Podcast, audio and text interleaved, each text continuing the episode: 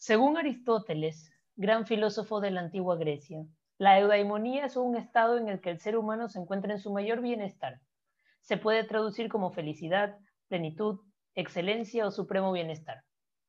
Dicha felicidad y bienestar es el bien que buscan por naturaleza los seres humanos, por lo que la eudaimonía es un estado deseable de alcanzar. ¡Bah! ¿Qué todo humanos? ¿Cómo están? Saludos desde Guayaquil, Ecuador, la perla del Pacífico. Bienvenidos a Eudaimonía, un espacio donde converso con diferentes invitados sobre educación, medio ambiente y salud mental. Tres factores que son fundamentales para alcanzar la eudaimonía. La frase de hoy nos la trae el ex vicepresidente de Estados Unidos, Al Gore, y dice, la contaminación nunca debería ser el precio de la prosperidad. Frase precisa para arrancar el programa de hoy, donde hablaremos sobre medio ambiente.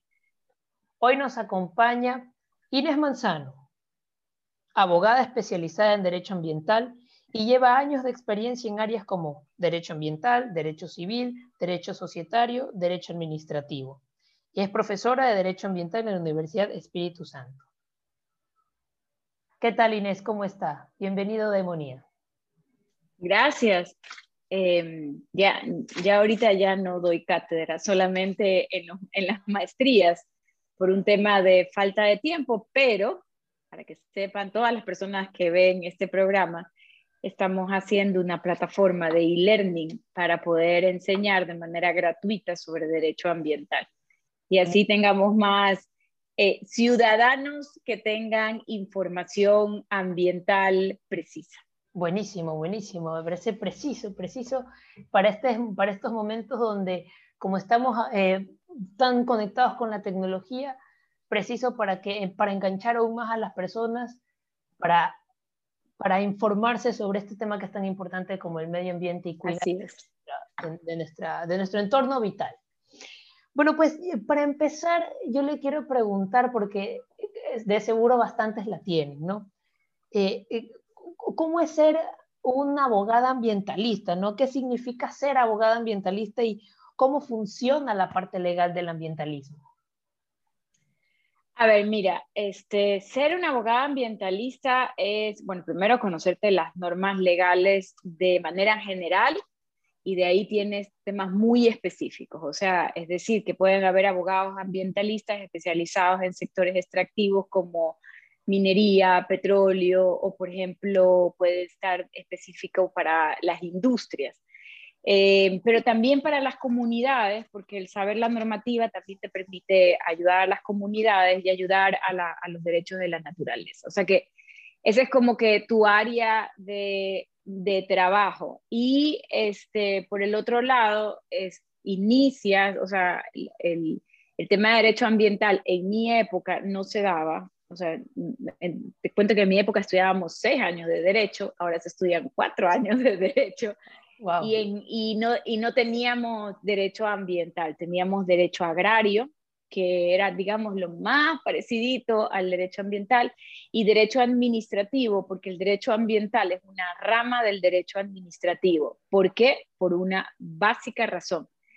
Estamos hablando de que son recursos naturales administrados por una institución pública, que puede ser un gobierno seccional o puede ser un gobierno eh, nacional.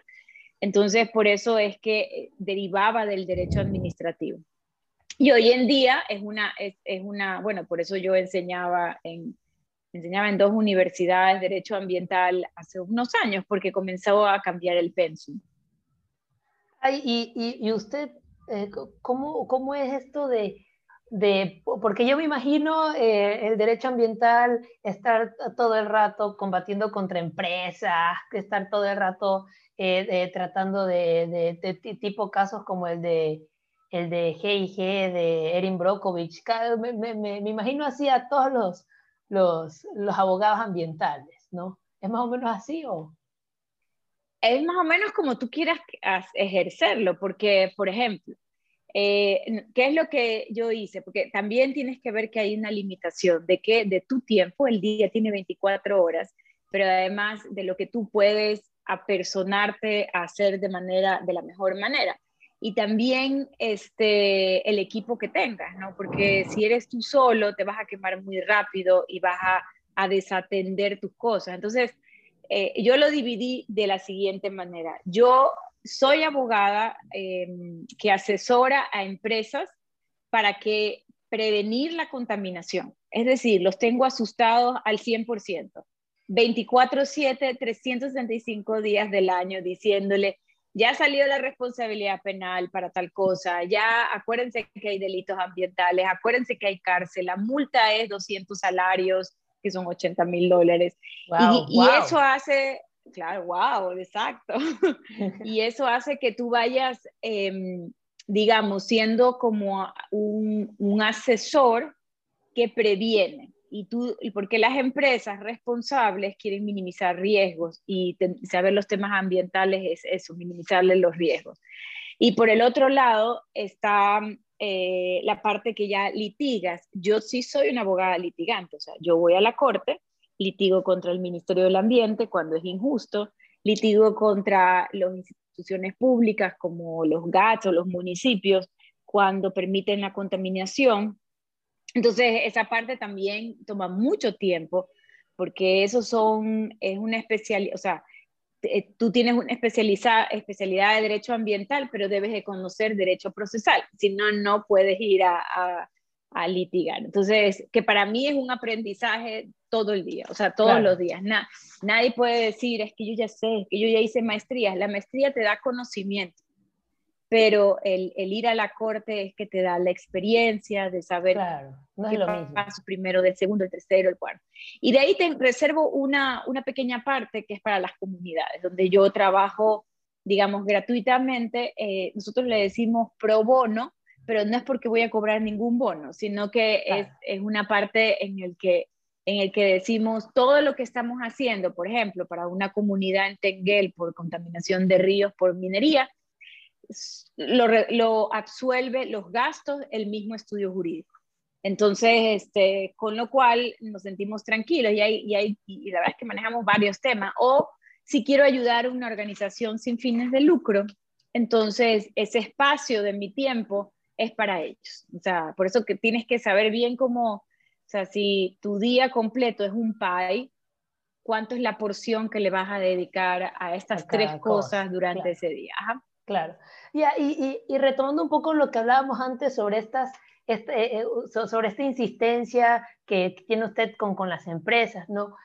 Eso significa que hay más leyes que están eh, eh, poniéndose para o aplicándose para ayudar al medio ambiente. O sea, hay cada vez más leyes como las teníamos antes.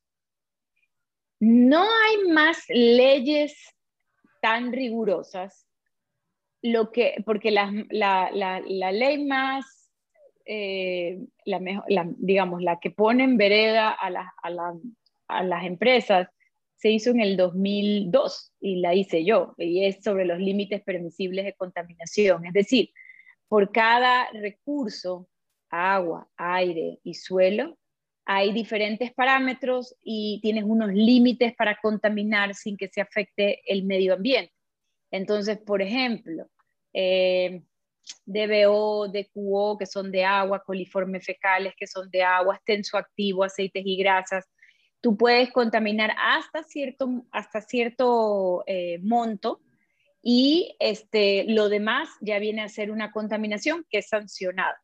Entonces, las normas existen, o sea, si tú me dices si necesitamos más abogados para hacer más normas, no, necesitamos más abogados para hacer cumplir esas normas y para asesorar y prevenir a las empresas que cumplan esas normas.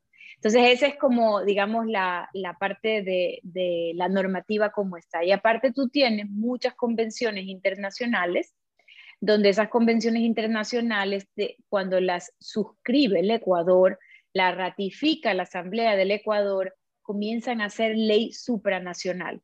Entonces, este, tenemos, por ejemplo, la Convención Marco de Naciones Unidas contra el Cambio Climático. Eso, nos o sea, eso tenemos que cumplir también y tenemos que ponerse, ponernos en vereda también. Entonces, este, creo que esa es como que la gran riqueza de nuestra normativa. Ya existen las pocas cosas que, que, que habría que hacer son son temas que no van a tener mayor impacto este, sobre, digamos, el tablero como está, sino que van a complementar. Entonces podríamos hablar no de leyes, sino de restricciones. Es decir, que cada vez hay más restricciones o no. Cada vez hay más conocimiento de la norma, que creo que eso hace que la norma que se hizo, por ejemplo, en el año 2002 o 2001, recién, digamos que como que se están enterando. Y eso es ah, importante porque hay que saber que las normas no se pueden, cuando tú cambias mucho eh, las condiciones en las cuales una actividad productiva ha estado manejándose, tú tienes que hacer los cambios de una manera gradual. Nada puede cambiarse, o sea, nada sería exitoso si tú dices, y a partir de la promulgación, entonces todo el mundo cambia la economía circular. Es muy difícil, es muy difícil. Claro, Eso, no, eso lo, lo hicimos ahora en, en la ley de racionalización del uso de plástico de un solo uso. Ahí hicimos, dijimos, no, hay que hacer graduales para que todo el mundo pueda digamos, pueda ir trabajando en mejorar. Claro, y allá vamos a llegar en breves. Ahorita lo que quiero eh, eh, eh, ahondar un poco más en este tema.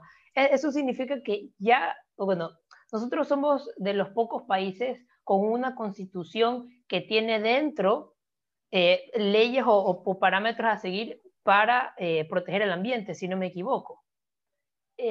Somos el único país que tiene que pone a la naturaleza como sujeto de derecho ah. y que adicionalmente es garantista en exceso, pero es garantista en muchos temas ambientales. Por ejemplo, te garantiza que no va a haber explotación o extractivismo en ninguna área protegida, no puede haber eh, tampoco este, en ningún ecosistema frágil, eso inclusive incluye el páramo, el páramo, los manglares, etc. Entonces, mm, aparte de darle eh, estos derechos a la naturaleza, eh, además de eso, hizo todo un capítulo especial para los temas ambientales. Y en esos capítulos, pues hay unos, no siquiera unos 20, 20 específicos artículos y de ahí a lo largo de toda la constitución hay temas ambientales. O sea, de hecho, por ejemplo, dice que la economía debería ser basada en temas sustentables. Entonces, cuando ya metes la sostenibilidad en el tema, ya sencillamente te están, te están diciendo aquí hay un tema ambiental. Ambiental. Claro, entonces, más claro, hay leyes, hay suficientes, las hay desde hace tiempo, las cosas es que no se las quiere cumplir o se las omite o como que ah, se hacen de la vista gorda algunos. ¿Cómo, cuál sería o las desconocen, o las desconocen. Entonces, ¿Sabes lo que pasa? ¿Cuál es, la, cuál es la, la, el, el, tema? Uno, hay dos cosas. Uno que se llama recurso humano por parte de la, de la autoridad pública. Hay otro que es eh, el conocimiento. Y el conocimiento además se divide en dos.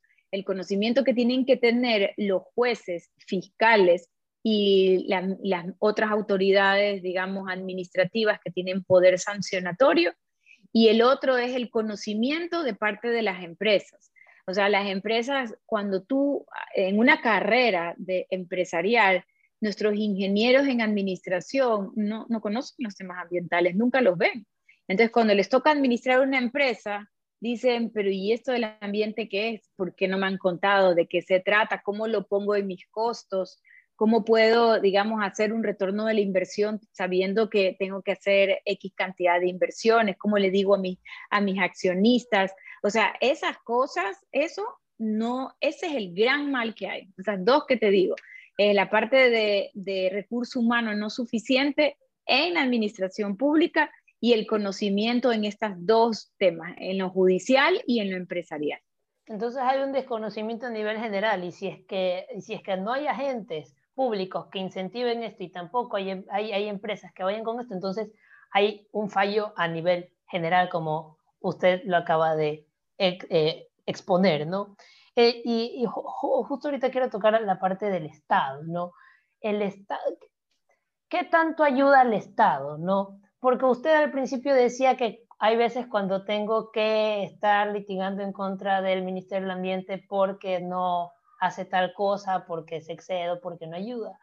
¿Qué, qué, qué tan frecuente se ve eso? ¿El, ¿El, Estado realmente ayuda y quiere ayudar o no? Porque en redes sociales yo veo que el Ministerio del Ambiente está haciendo que esto, que lo otro, que entrega diversas cosas, pero no hay una acción, o sea, no veo algo un poco más a nivel estatal, siempre lo veo a nivel un poco más de territorio.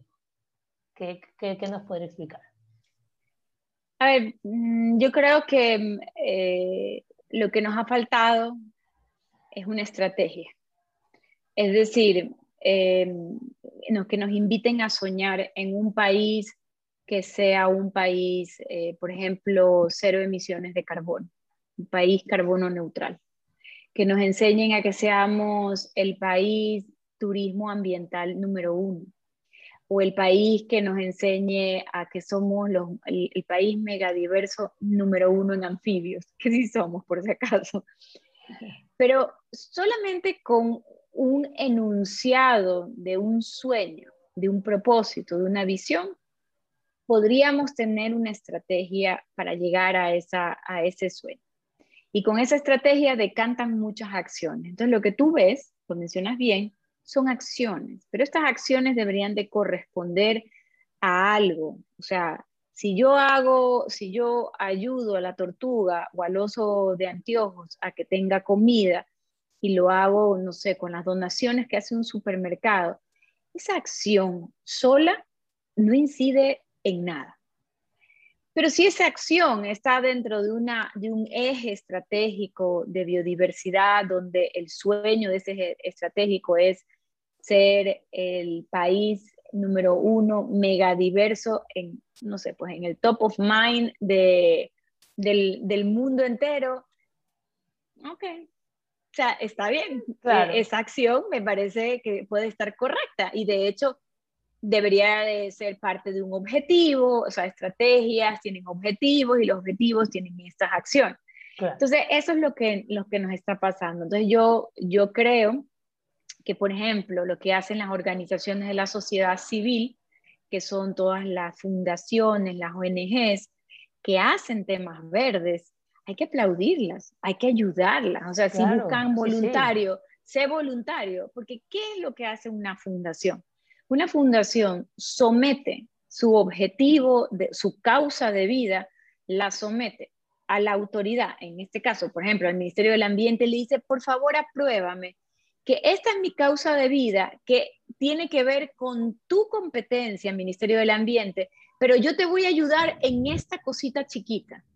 Y entonces el ministerio aprueba esa vida jurídica y debería de apoyar también a que, a que esa ONG salga adelante. ¿Por qué? Porque la está ayudando. Es como tener, es como que tener diferentes soldados en diferentes lugares.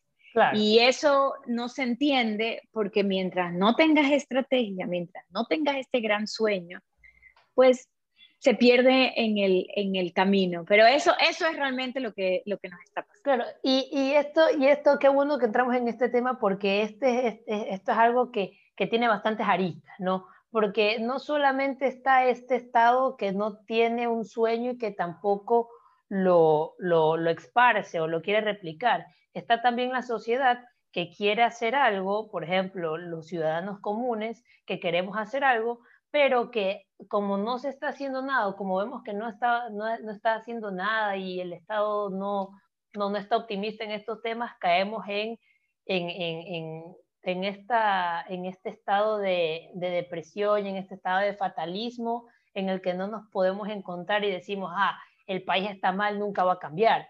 Pero aquí, aquí, aquí está la oportunidad que usted nos dice, ¿no?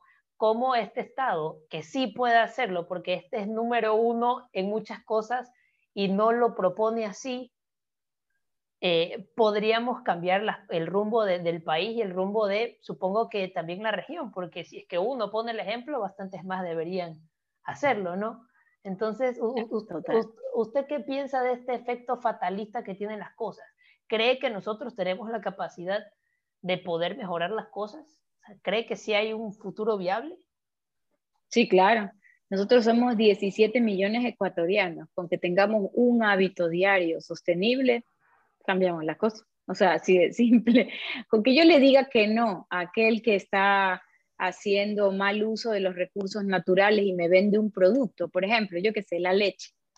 Sé que el lechero está botando el agua, eh, este, el agua de donde lava, yo que sé, las vacas o todo su sistema de producción, etcétera, más que las vacas, porque las vacas sí las bañan, no creo, pero que el agua que usa en su sistema de, de, producción no le da un tratamiento adecuado, lo bota a una sequía, a un río, lo que sea, sin tratamiento, yo por qué le voy a comprar su producto?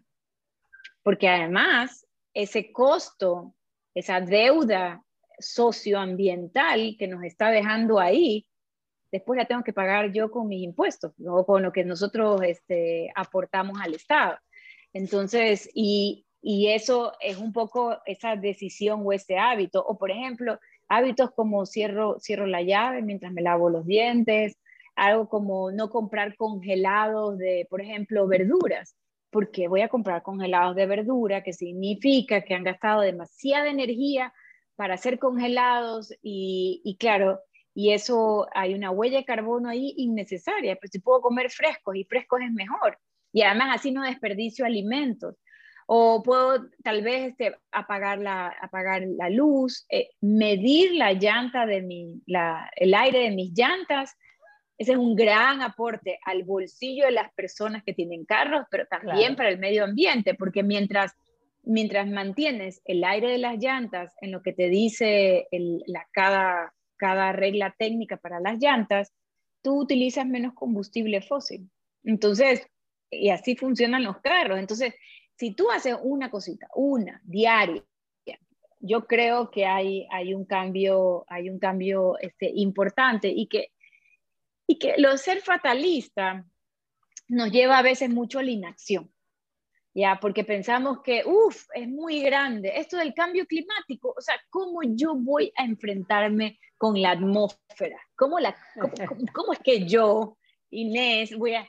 Pero si yo lo llevo a otro, a otro cancha, a, otro, a otra parte, ahí yo tengo cómo enfrentarme. ¿Ya? Entonces, por eso digo que es el hábito, el consumo, es sostenible, el volvernos consumidores responsables. Claro, es, es, si es que nosotros aplicamos estos hábitos, es como, como dicen todos, ¿no? Un win to win. ¿Por qué? Porque nosotros ganamos para nuestro bolsillo, ahorrando, siendo más, eh, siendo, eh, aplicando un estilo de vida más sostenible, con más reutilización, porque en bastantes ocasiones he escuchado en entrevistas eh, que le han hecho usted o en, o en bastantes, o bastantes otros ecologistas que dicen que más allá del, del reciclable, que debería ser lo último en la cadena de sostenibilidad, debería estar la reutilización y la reducción de, productos y, de servicios que nos ayudarían a, a, tener una atmósfera mucho más sostenible y más favorable para nuestro bolsillo, como usted lo acaba de decir. Ahora quiero un poco tocar el tema de eh, la educación ambiental, pero como usted eh, eh, conversábamos antes de empezar el podcast, eh, eh, enseñarles a las personas sobre las leyes, sobre lo que se puede hacer por el ambiente. ¿Cuál es la manera más fácil de enseñarles a las personas que existen leyes que se pueden aplicar y que, y que, y que pueden ser factibles para el resto y para la sociedad en sí? ¿Cómo? ¿Cómo, ¿Cómo sería ese proceso de enseñanza? A ver, si me preguntas con la plataforma que estamos haciendo, nosotros es como una plataforma como Coursera. Tú te entras, sales, este, si quieres lo pones en pausa, lo terminas en un año, lo que sea. Y la mejor manera es abordar las cosas desde un tema general, o sea, es decir, hacer una visión general. ¿Qué hay en la Constitución? ¿Qué hay en las normas supranacionales? Y después ir hacia el interés tuyo, es decir, eh, lo que quiero saber es sobre economía circular, ah, entonces me pongo a ver sobre economía circular. Quiero saber sobre mm, tal vez este, los principios de derecho ambiental, que son muy lindos y que le dan lógica a todo lo que aprendes, entonces haces ese curso. Em, lo ideal es un poco qué es lo que quieres aprender. Porque si, quieres aprender algo que es muy, muy específico, eh, a veces lo que conviene más es que me digan, dígame qué voy a leer específico, porque este, o sea, para poderlos ayudar, porque por ejemplo quieres aprender de los hornos de vidrio y yo qué sé, los límites para los hornos de vidrio eh, que hay en el Ecuador. Entonces no necesitas hacer un curso, ahí lo necesitas es buscar, y te van a salir tres, cuatro parámetros y ya sabes todo eso. Claro, por ahí veces donde la información es muy, está muy dispersa. Claro, está muy dispersa, a veces no sabes, Google no es el, el, diccionario, que digo, la enciclopedia salvata que teníamos cuando éramos chicos, donde en verdad lo que decía ahí era verdad. En Google te, te ponen todo lo que es y lo que no es. Entonces, este, sí, claro, o sea, puedes hacer, y, y creo que también es el, el, interés que tengas, pues no sé, si lo que quieres es, yo qué sé, entrar a la política y, y saber de cosas, entonces no te metas a hacer temas muy profundos, sino que hágate lo general. Y ya después vas, vas este, profundizando, si eres un, quieres ser candidato a un concejal o un concejal municipal o alcalde, pues obviamente vas a tener que comenzar a conocer los temas locales ambientales. Así es. Entonces, ese es como un poco, así, así debería de ser el interés que yo busque para educar. Y, y, siguiendo con este tema de, de, la educación, ¿no? ¿cuál cree usted que es, el, que es el papel o cuál es la estrategia? Un poco alejándonos de esta estrategia de, de, de lo que el Ecuador podría soñar y promover, eh, centrarnos un poco más en la estrategia de cómo eh, eh, los municipios, los gobiernos autónomos descentralizados y los gobiernos centrales, o el, perdón, y el gobierno central podría hacer para promover la educación, para educar en ambiente o en leyes ambientales? ¿Qué podría hacer el Estado? A ver, el, los municipios, por ejemplo, lo que se me ocurre a mí que es importante es que podrían ayudar a los temas de reciclaje y residuos. Porque mm, los chicos ahora aprenden y le enseñan a los papás, pero como tú no tienes dónde disponer adecuadamente, o sea, aparte de que vayas a un centro comercial o que estés en el aeropuerto de Guayaquil, donde tienen unas cosas, pero que yo he visto en el aeropuerto de Guayaquil, que después viene la señora que recoge los, las, las cosas que están separadas y las pone en la misma funda. En la misma funda. Entonces, es lo mismo que nada. Entonces, es lo mismo que entonces no me estás engañando encima. Entonces lo que, lo que hay que hacer es de parte del, del, municipio invertir en infraestructura que permita al ciudadano reciclar. Entonces si el ciudadano tiene que caminar dos cuadras para poner sus temas que están que ha reciclado, papel, cartón, eh, vidrio o, o este, ¿cómo se llama esto? El plástico.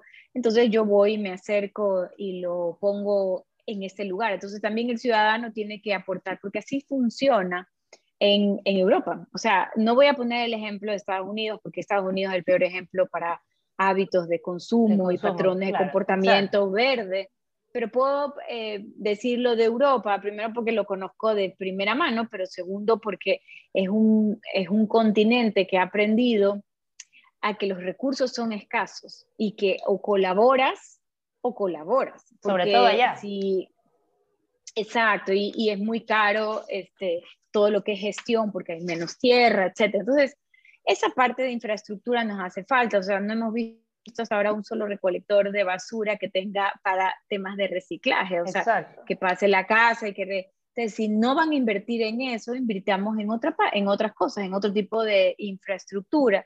Entonces creo que ese, por ejemplo, es, ese debería ser como el porotazo más grande que se anote el gol este, de media cancha que anote el, los municipios. Y el otro, que es un enemigo silencioso, es el de eh, tra tratar adecuadamente las aguas residuales domésticas de los ciudadanos.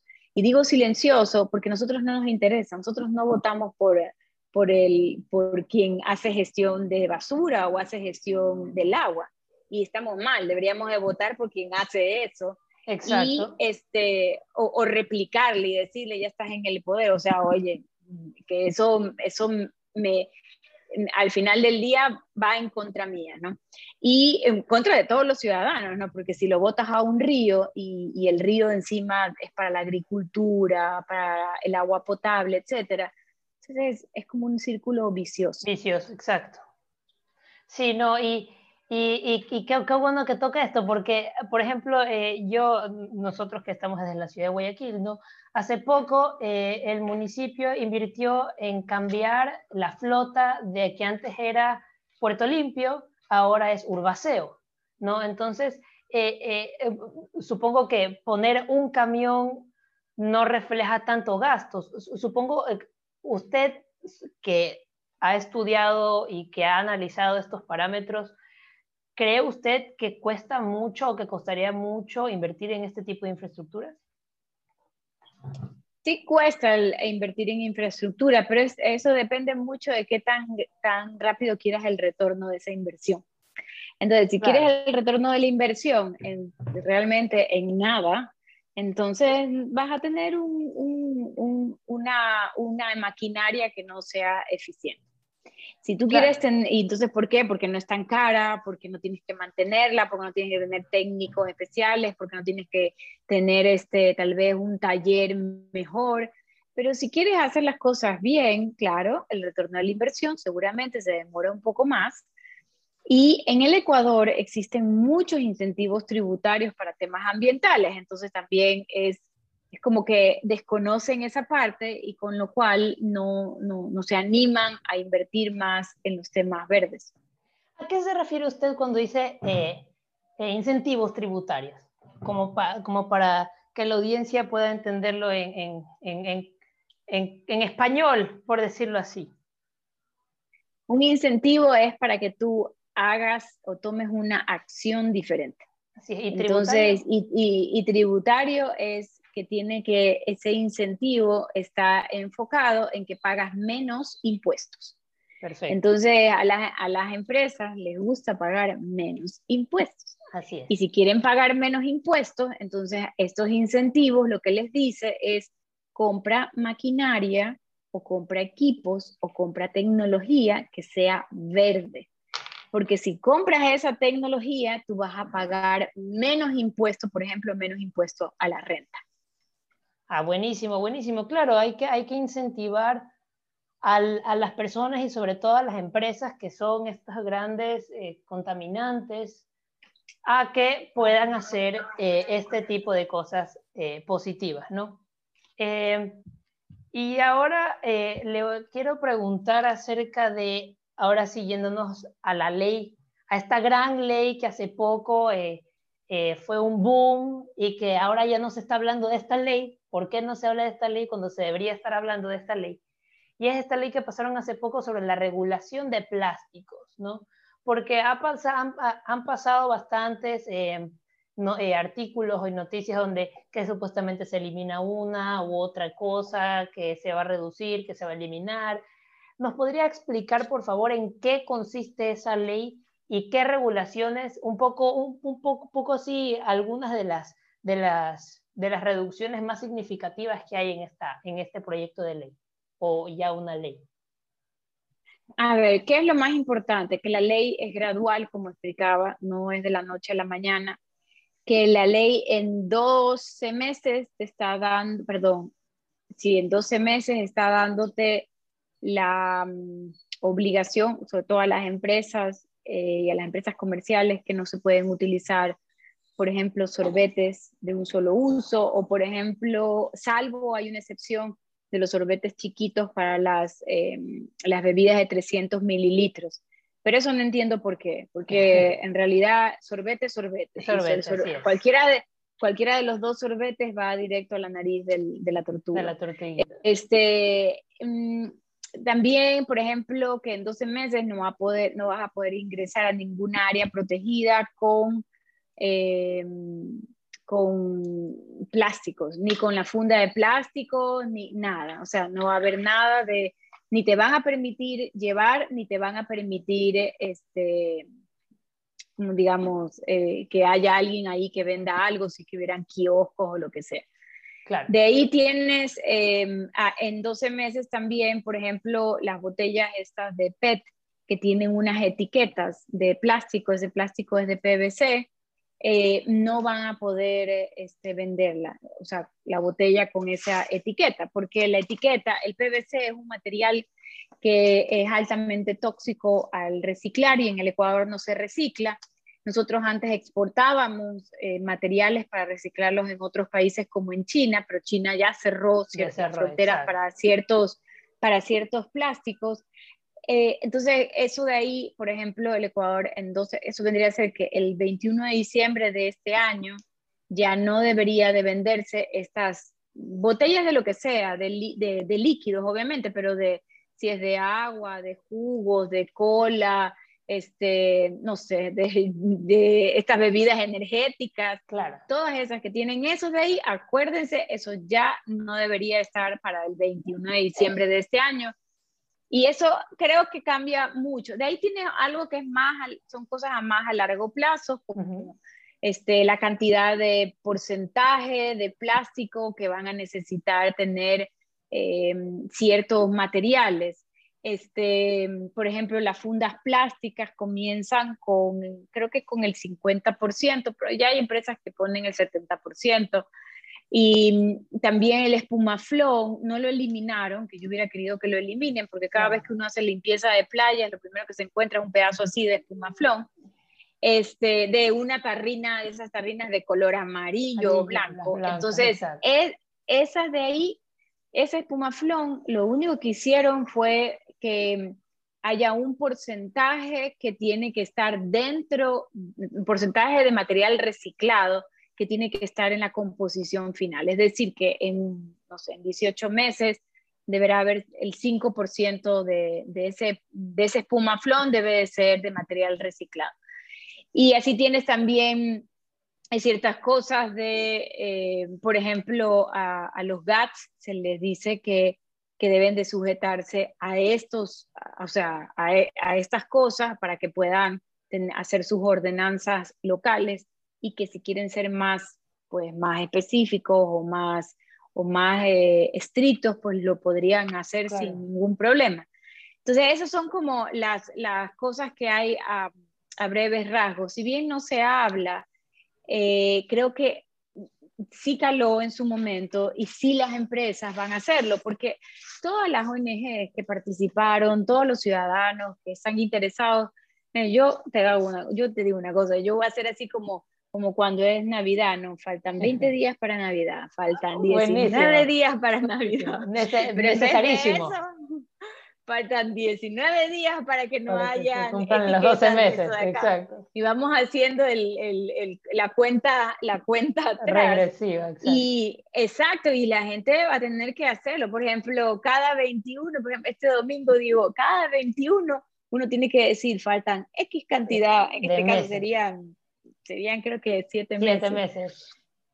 Sí, falta, no, un poquito más. Eh, ocho, meses. Serían nueve meses. Ocho, nueve, nueve, nueve, nueve, Faltan nueve meses para que... Entonces, la, eh, la, mantienes activa a la gente, pero adicionalmente nerviosa a las empresas. y el recorderis. El recorderis. Un recorderis, Claro, y, y, no solamente eso, sino, eh, por ejemplo, yo leí, yo, yo que me he leído la Constitución, eh, un par de veces así por encimita para leer específicamente estos artículos sobre eh, eh, los reglamentos ambientales, eh, vi que es responsabilidad de los GATS hacer ordenanzas municipales para la clasificación de residuos, si no, si no me equivoco, y para, para, para los desechos, para la separación de desechos, para, para, para la regulación de plásticos y, y, etcétera, etcétera. Si no me equivoco, corríjame si, si, si no estoy en lo cierto. no, está, está bien, no, no dice plásticos, sino que dice residuos. Todo lo que es tratamiento de residuos el, es, está, es la competencia exclusiva del, del GAT, del GAT municipal. Entonces, si en diciembre 21 a mí me dan una botella con una etiqueta de PVC, ¿qué es lo que tengo que hacer? pegar de gritos y decir, te voy a demandar, te voy a denunciar. este, denunciar. Mira, eh, em, hay cosas en las que uno dice, hay que, hay que, hay que hacer valer algo que se ha luchado muchísimo, porque esa ley, La historia de esa ley fue que nace en mayo del 2018 y, y nace del, del, actual alcalde de Quito, que es el doctor Yunda, y él puso seis artículos. No eran los artículos idóneos, pero eh, automáticamente lo que hicimos fue, como estudio jurídico, fue abordar el tema y decirles, no, miren, esto es lo que se necesita. Y ya van a hacer el esfuerzo de ir a una ley, esto es lo que debe tener. y de ahí, exacto, y de ahí comenzó a subir, a subir, a subir, a tener más interés, más interés. Y entonces, claro, este, al 2000, al, a diciembre 20 del, 2000, del año 2020, nada, pues yo decía, un año y medio más tarde tenemos una ley. Una ley. Y en ese año y medio, este, aunque no parezca, pero se trabajó arduamente. O sea, no te voy a decir todos los días, sino los meses. Y, y, estuvimos en N cantidad de reuniones con las comisiones de la Asamblea, este, los asambleístas me se cambiaban porque llega la renovación de comisiones, claro. pero gracias a Dios la que nos tocó se mantuvieron la mayoría. Entonces, ah, eh, sí, de todas maneras había, y había, hay una, o sea, la Comisión de Desarrollo Económica está presidida por Esteban Albornoz, y él estaba de acuerdo, o sea, para él era, era también tanto que él también propuso eh, articulado para la, para la ley. Qué bueno, qué, qué bueno, qué bueno. Qué bueno que, que, a, que, a, pesar de que no parezca existan personas dentro de estos, de estos poderes eh, del Estado que quieran aportar con esto, ¿no? Y, que, y sí, es verdad, qué bueno que se haya trabajado esta ley y que a pesar de que haya sido tanto el tiempo, es una ley que usted podría decir satisfecha, es una buena ley y se ha trabajado de forma eh, adecuada, ¿no? Eh, quisiera también preguntarle, ¿cuántas, cuántas abstenciones tuvo eh, ese, la votación? ¿Es, ¿Fue unánime sí? ¿Hubo algunos no? ¿Cómo fue? Em, a ver, en todas las votaciones fue unánime, es decir, en la votación hay varias votaciones antes de que llegue al Pleno. Entonces, la votación del primer informe dentro de la comisión fue unánime. La votación en el Pleno de ese primer informe fue unánime. O sea, estaban todos de acuerdo y habían sugerencias. O sea, encima, como te digo, despertó el interés y hubieran sugerencias, pero ninguno dijo, no, esa norma no. En el, segundo, en, en, el segundo informe, para el segundo debate también dentro de la comisión, unánime, y en el pleno, unánime. O sea, no había nadie que iba, que, que iba a decir, o sea, nadie se atrevió a decir, no, eso no. Se le iban encima, supongo. Sí, y el doctor Yunda hizo algo interesante antes de salir para su candidatura en, como alcalde fue que nos pidió que lo ayudemos, eh, digamos, haciendo una, un lanzamiento de, la, de, la, de, ese proyecto inicial.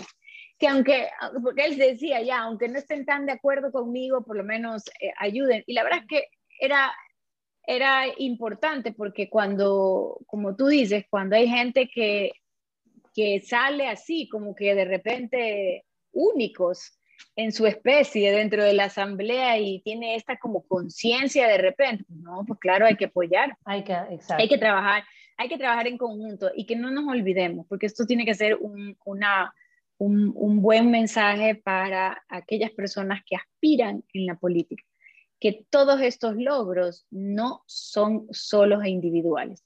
Yo jamás voy a decir fui yo, sino que tengo que decir la verdad. O sea, fuimos un grupo, o sea, desde los asambleístas, el exalcalde, este, las ONGs, la gente que escribía cartas y que les presentamos como dos mil cartas, o sea, yo iba directamente a la asamblea y presentaba, y es más, la gente que estaba recibiendo las cartas, o sea, ya por favor, ya no me traiga una por una. sí, tráigame todas de todas de una. Tráigame de, de, claro, ella quería que le traiga por ejemplo, 200 con una sola carta diciendo aquí acompaño la firma. Y claro. nada que ver, aquí va una por una.